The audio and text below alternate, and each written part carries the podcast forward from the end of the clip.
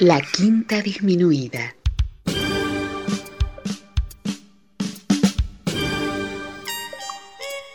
Jazz desde la ciudad más cercana al cielo.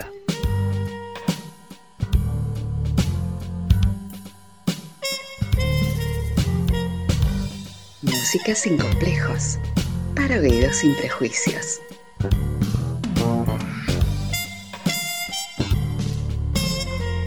Una producción de Nicolás Peña.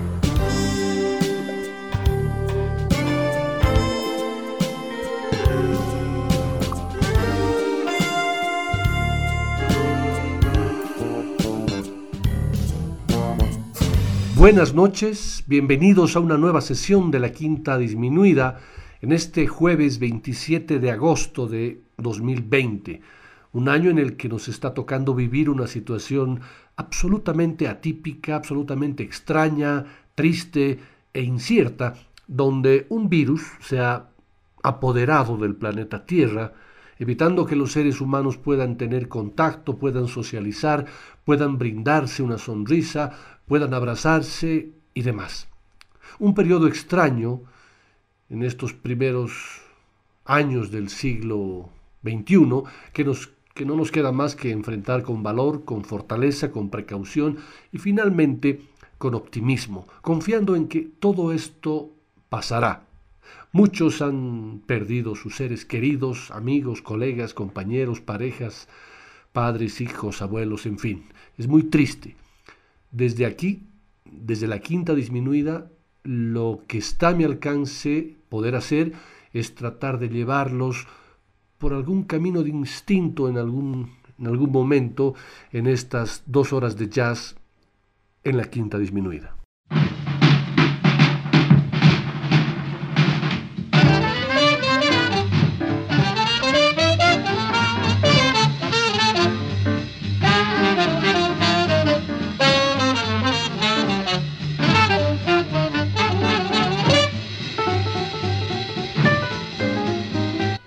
Se los dije en el anterior programa, este año se celebran los 100 años del nacimiento de una figura fundamental en la historia del jazz, ya que un 29 de agosto de 1920 llegaba a este mundo el luminoso Charlie Parker. En la sesión de, de hoy escucharemos sus grabaciones en el sello Verve desde 1946 hasta su última grabación en 1954 con temas y versiones que en la mayoría de los casos no sonaron en la quinta disminuida en estos más de 13 años, y además acompañados de los textos del libro Nostalgia de Charlie Parker, de Robert George Resiner y de un maravilloso texto reciente del periódico La Nación en la pluma de Humphrey Incillo y Carlos Incillo.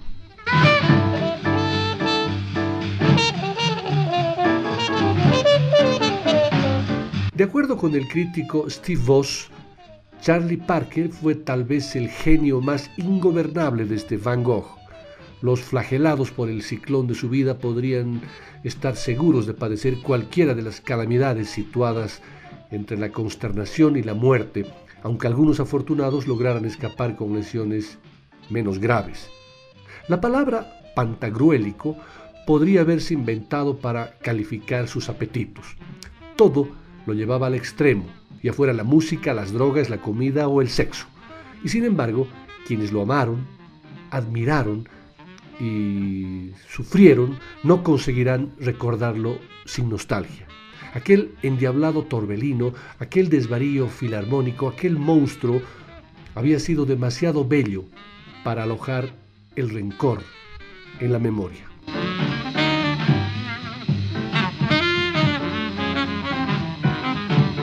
Comencemos la sesión escuchando el tema compuesto por George y Ira Gershwin, titulado I Got Rhythm, grabado un 22 de abril de 1946 en el GATP, que es el acrónimo de Jazz at the Philharmonic, un espectáculo itinerante de jazz creado por el productor discográfico Norman Granz y que se desarrolló a lo largo de las décadas de los 40, 50 y 60 el orden de los solos que, del tema que vamos a escuchar es el siguiente. Empieza Will Smith en el saxo alto, luego Buck Clayton en la trompeta, pasa al gran Coleman Hawkins en el saxo tenor, luego entra Charlie Parker en el saxo alto, Lester Young en el saxo tenor, Irving Hashby en la guitarra, Ken Kersey en el piano, Buddy Rich en la batería y finalmente en los solos nuevamente cierra esta ronda Charlie Parker.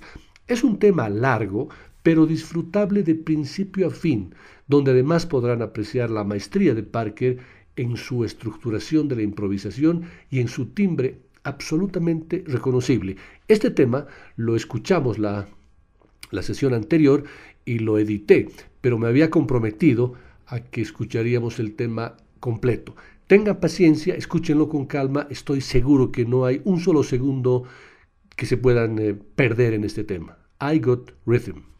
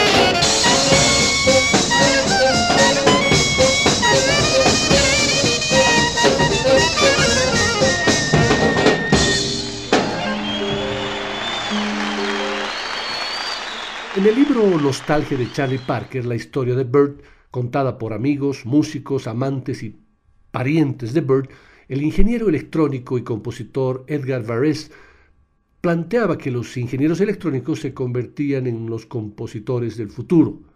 Una proporción importante de su producción es obra de máquinas con espacios en blanco para las partes escritas, su compromiso con la modernidad fue absoluto. Él recuerda de Parker lo siguiente, él dice, pasó varias veces por mi casa. Era como un niño, poseía un entusiasmo extraordinario, entraba y exclamaba, tómame como un niño y enséñame música, yo solo escribo para una voz, quiero tener estructura, quiero escribir partituras orquestales, te pagaré lo que quieras, gano mucho dinero, si quieres seré tu mayordomo, soy buen cocinero, cocinaré para ti. Era tan dramático que resultaba divertido, pero lo decía de corazón. Y al final me prometí a mí mismo que intentaría encontrar algo de tiempo para enseñarle algunas de las cosas que quería saber. Tenía que hacer un viaje, así que le dije que me llamara después de Pascua, a mi regreso. Charlie murió antes de Pascua. Decía que estaba cansado del entorno al que le regalaba su trabajo. Estoy tan metido en esto que no puedo salir, decía. El tema que escucharemos a continuación es una composición original de Parker titulada como, como el sobrenombre por el que se lo conocía, Bird, una grabación de diciembre de 1947, esta vez en un formato de cuarteto, formado por Hank Jones al piano, Ray Brown al contrabajo, Shelley Main en la batería y por supuesto Charlie Parker al saxo alto.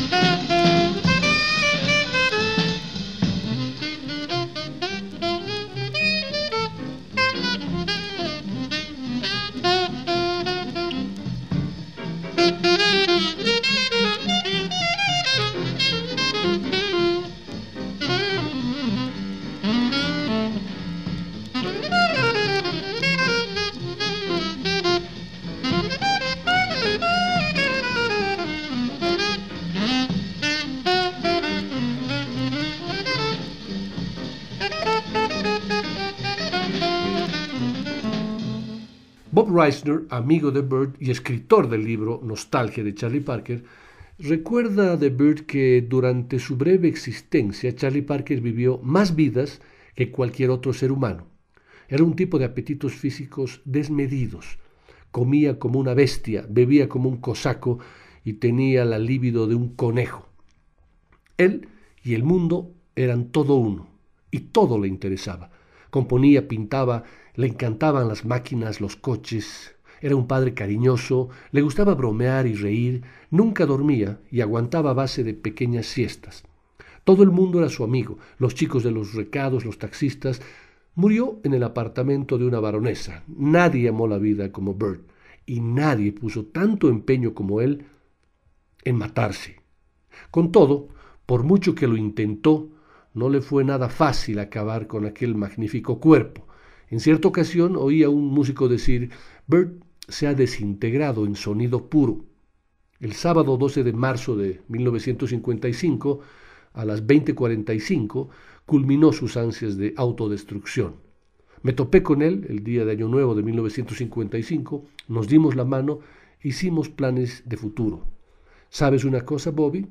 Jamás pensé que viviría para llegar 1955, me dijo relata esta persona. ¿Has leído las Rubayat de Omar Hayam? Le pregunté. Sonrió y citó unos versos.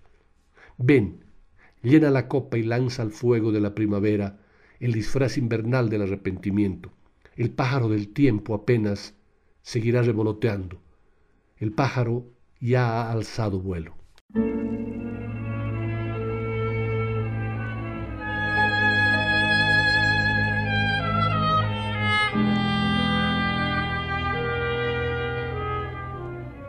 Vamos ahora con el lado latín de Bert en el tema Okidoki junto a la orquesta de Machito.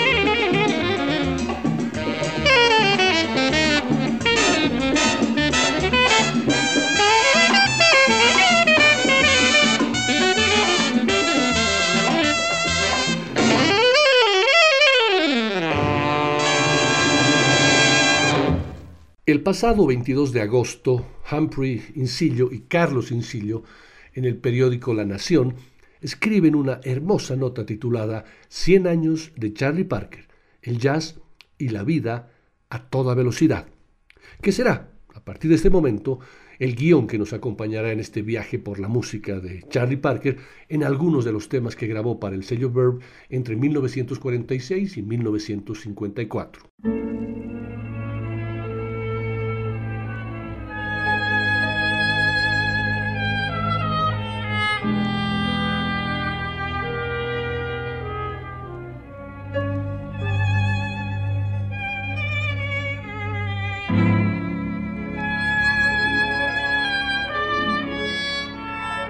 Charlie Parker fue el líder fundamental en esa explosión que a mediados de 1940 dio como resultado el bebop, una arenga en forma de onomatopeya con la que se bautizó a esa transformación que dejó atrás la era de las grandes bandas, el swing y el jazz asociado a la música bailable, para adoptar una dinámica más intelectual, aunque tan adrenalínica como una montaña rusa.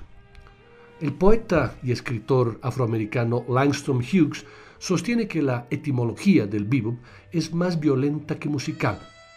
En la jerga se utilizaba para reflejar los golpes de los bastones de la policía neoyorquina sobre la cabeza de los músicos negros en las puertas de los clubs nocturnos. Parker fue el líder de una camada de músicos que incluía al trompetista Dizzy Gillespie, al baterista Mac Roach y a los pianistas Thelonious Monk y Bud Powell entre otros genios. Vale la, pena también recordar a Kenny Clark, el baterista. Genios que sintieron el doloroso bebop resonar en sus cráneos, al mismo tiempo que hacían estallar cabezas con su inventiva musical. De todos ellos, Parker era el ídolo. Parker era el rey. Hacia 1945 la sensualidad pirotécnica del movimiento se había trasladado del escenario de Mintons el emblemático club de Harlem, a los boliches de la calle 52, en pleno centro de Manhattan. El público se aglomeraba en los clubs para escuchar al grupo de Gillespie y Charlie Parker.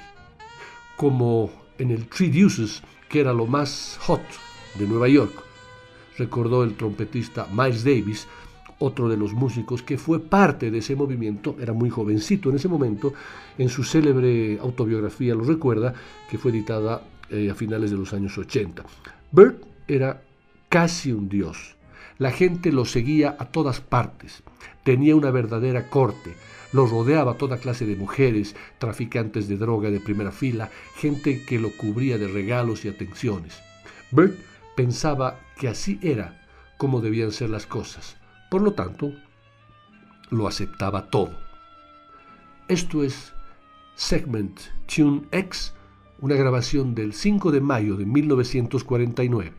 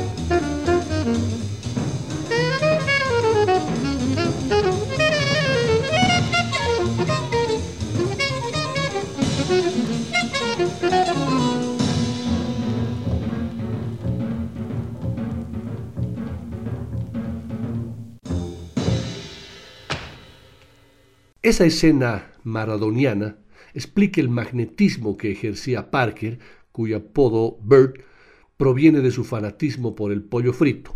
Como les dije, es una teoría, parte de la leyenda. Pollo frito al que se hizo adicto en su primera excursión a Nueva York en la adolescencia, ya que trabajó en un restaurante, y que comía con voracidad, lo devoraba, en verdad, como todo lo que hacía, con intensidad y urgencia, una constante de esos tiempos con el fantasma de la Segunda Guerra Mundial todavía sobrevolando la escena, consciente acaso de lo efímero de la vida, luchando contra los fantasmas de una infancia traumática y de la muerte que había asolado a varias generaciones como consecuencia de las dos guerras mundiales. La música de Charlie Parker fue la banda sonora del movimiento beatnik, una corriente contracultural de la que escritores como Jack Kerouac, William Burroughs y Allen Ginsberg fueron emergentes que, más allá de romper los cánones literarios, introdujo ideas progresistas que abarcaban los movimientos de liberación de la mujer y de los afrodescendientes y que, años más tarde, impulsaron el ascenso de la contracultura hippie. El bebop a su vez se constituyó en una actitud de resistencia cultural y redujo la colonización de la música negra. Si en la era del swing el jazz había tomado un giro comercial, Parker y sus secuaces lo transformaron en una expresión de vanguardia, sin olvidarse de sus raíces, los blues y otros sonidos primitivos. Y los escritores beatniks intentaban reproducir en sus narraciones los fraseos entrecortados y electrizantes de Parker y Gillespie. Eso que ocurría en el mundillo literario tuvo su correlato visual en el expresionismo abstracto de Jackson Pollock, creador de la técnica del dripping, que consistía en salpicar la pintura sobre el lienzo extendido en el suelo en una búsqueda igualmente dramática y fugaz. Kerouac, Pollock y Parker, referentes indiscutidos de esos tres movimientos en sincro, tuvieron muertes prematuras como consecuencia de esas vidas intensas de excesos varios. Uno de los temas hermosísimos que interpreta Charlie Parker, que no es de su autoría y que no sonó nunca antes en la quinta disminuida, sí, verdad, en estos 13 años es la primera vez que vamos a escuchar esta versión, es la clásica y archiconocida composición de George y Ira Gershwin titulada Summertime. Esto es un 30 de noviembre de 1949.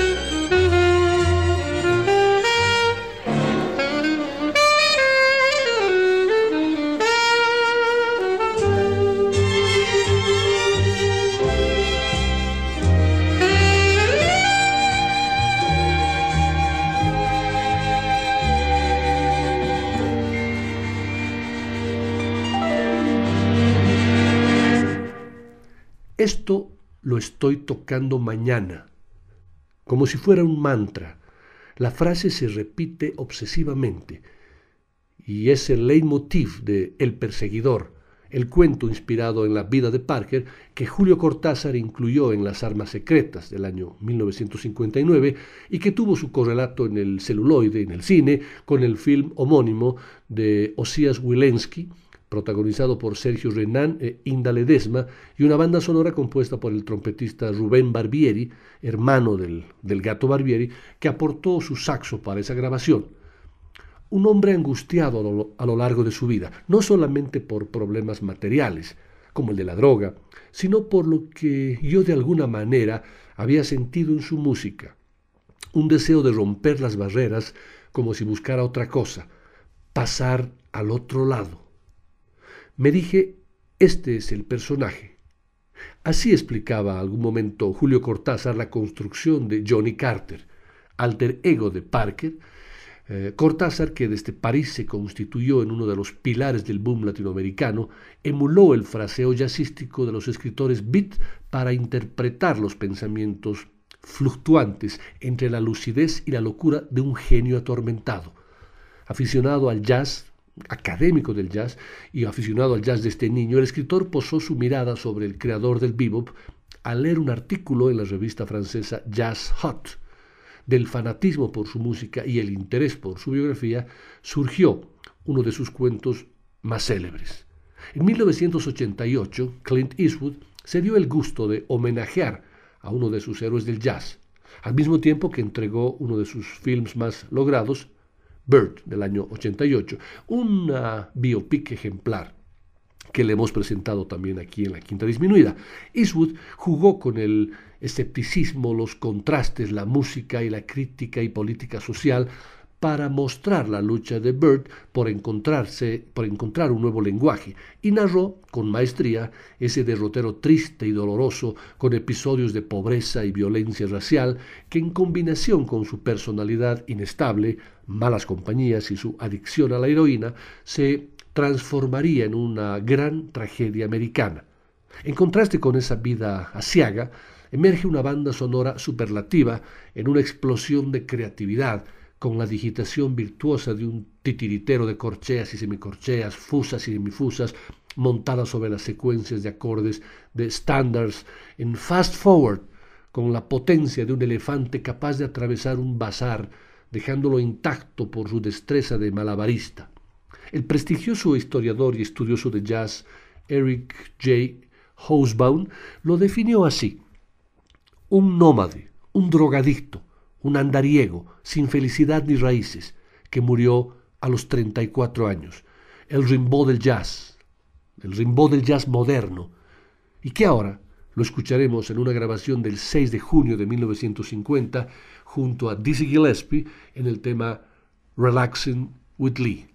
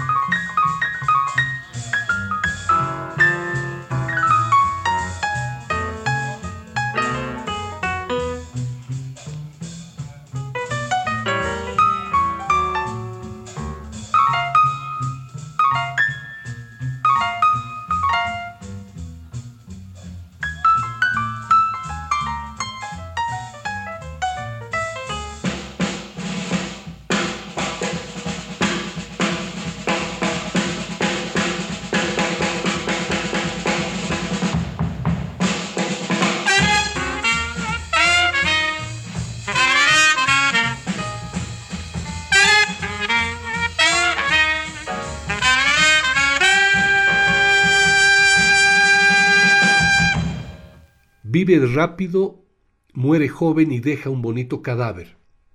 Parker le hizo honor parcialmente a esa frase, falsamente adjudicada a James Dean, que en verdad inmortalizó Humphrey Bogart en el film Noah de los años 40. Vivió rápido y murió joven, sí, pero su cadáver, según indicó la autopsia, parecía de un hombre 20 años mayor.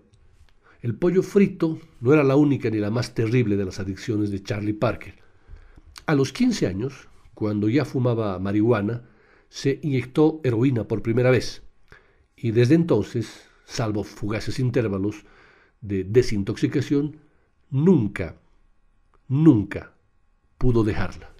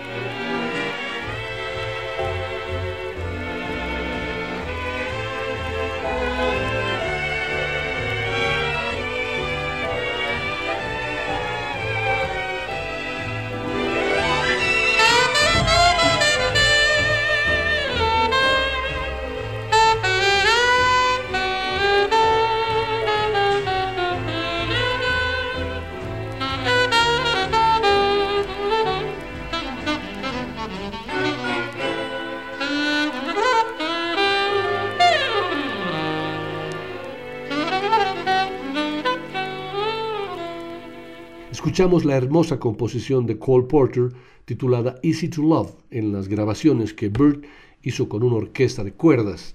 Este tema se registró en el año 1950.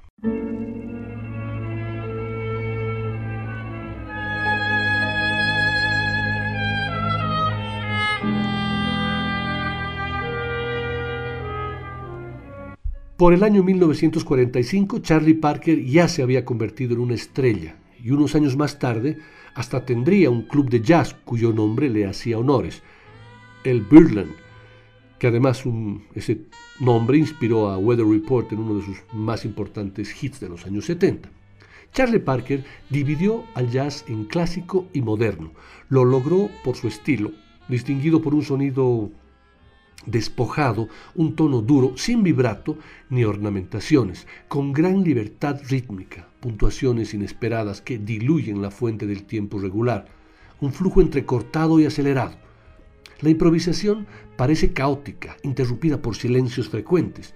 Algunas notas están implícitas, otras, por el contrario, adquieren un valor especial. En una atrevida emancipación armónica, retomó las sucesiones de acordes de temas clásicos hasta volverlos irreconocibles. Así, por ejemplo, How High the Moon devino Ornithology. Su fascinación por la aritmética de las notas sacuden los encantos de la melodía tradicional.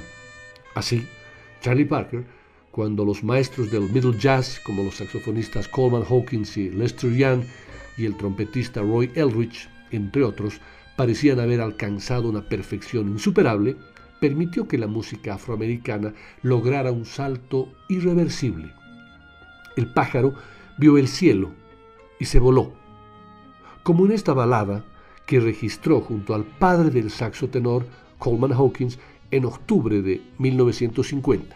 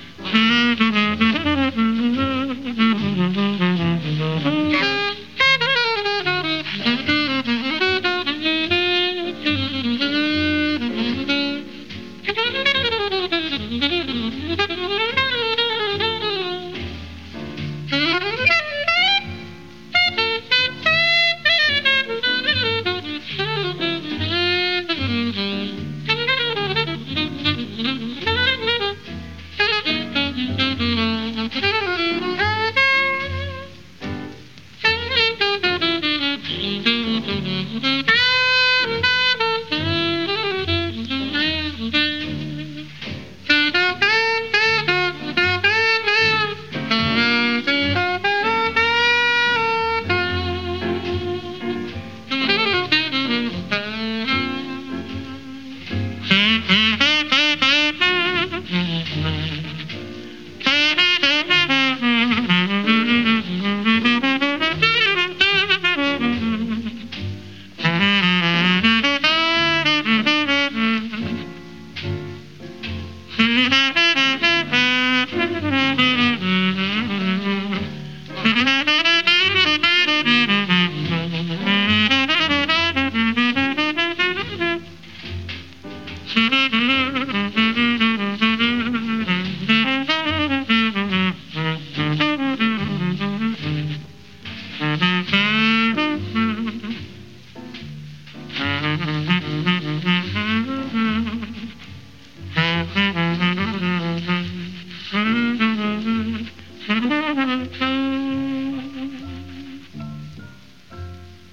Cambió la dirección del jazz.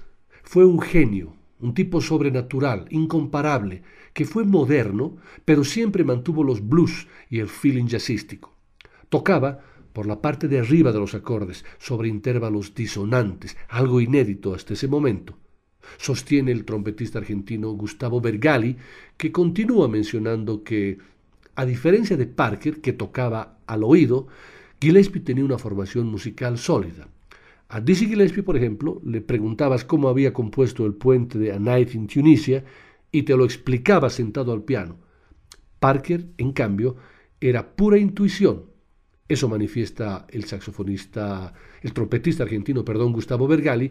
Sin embargo, cuando uno analiza cualquier improvisación de Charlie Parker, como lo menciona mi gran amigo Álvaro Montenegro, esa improvisación es realmente un trabajo de alta ingeniería. Y la fascinación que ejercía la música de Charlie Parker trascendió las fronteras de Nueva York y de los Estados Unidos. En una de sus giras por Europa en 1950, pasó por Suecia.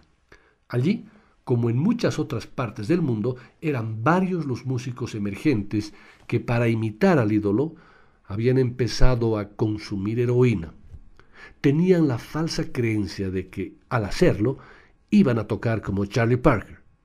En Suecia me contaron de primera mano que Parker les habló y les dijo que dejaran esa basura, que no hiciesen lo que él hizo, que el asunto era estudiar, estudiar mucho y tocar.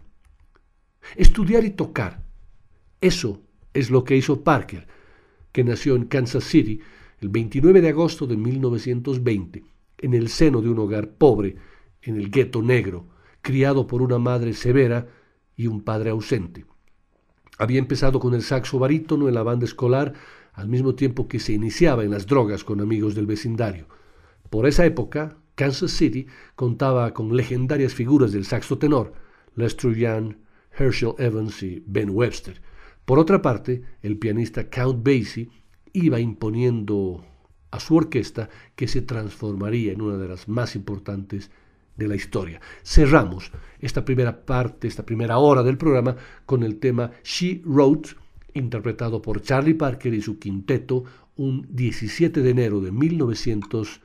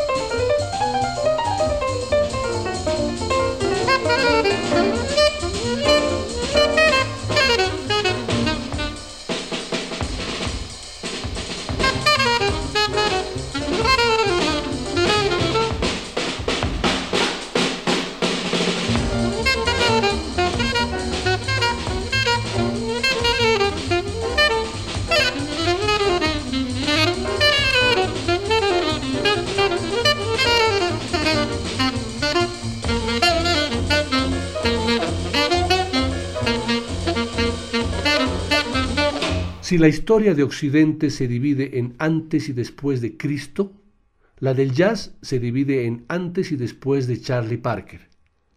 La frase pertenece al rosarino Hugo Pierre, nacido en 1936 y fallecido en el 2013, uno de los saxofonistas argentinos que mejor entendió y recogió el legado del músico que no solo revolucionó el modo de ejecutar su instrumento e influyó a sus colegas de todo el planeta, sino que también produjo el Big Bang, que partió en dos la historia del género y que dio inicio a la era del jazz moderno. Menciona el excelente artículo escrito por Humphrey Incilio y Carlos Incilio en el periódico La Nación el pasado 22 de agosto del 2020. No se vayan, un pequeño respiro, un pequeño corte y volvemos con la quinta disminuida.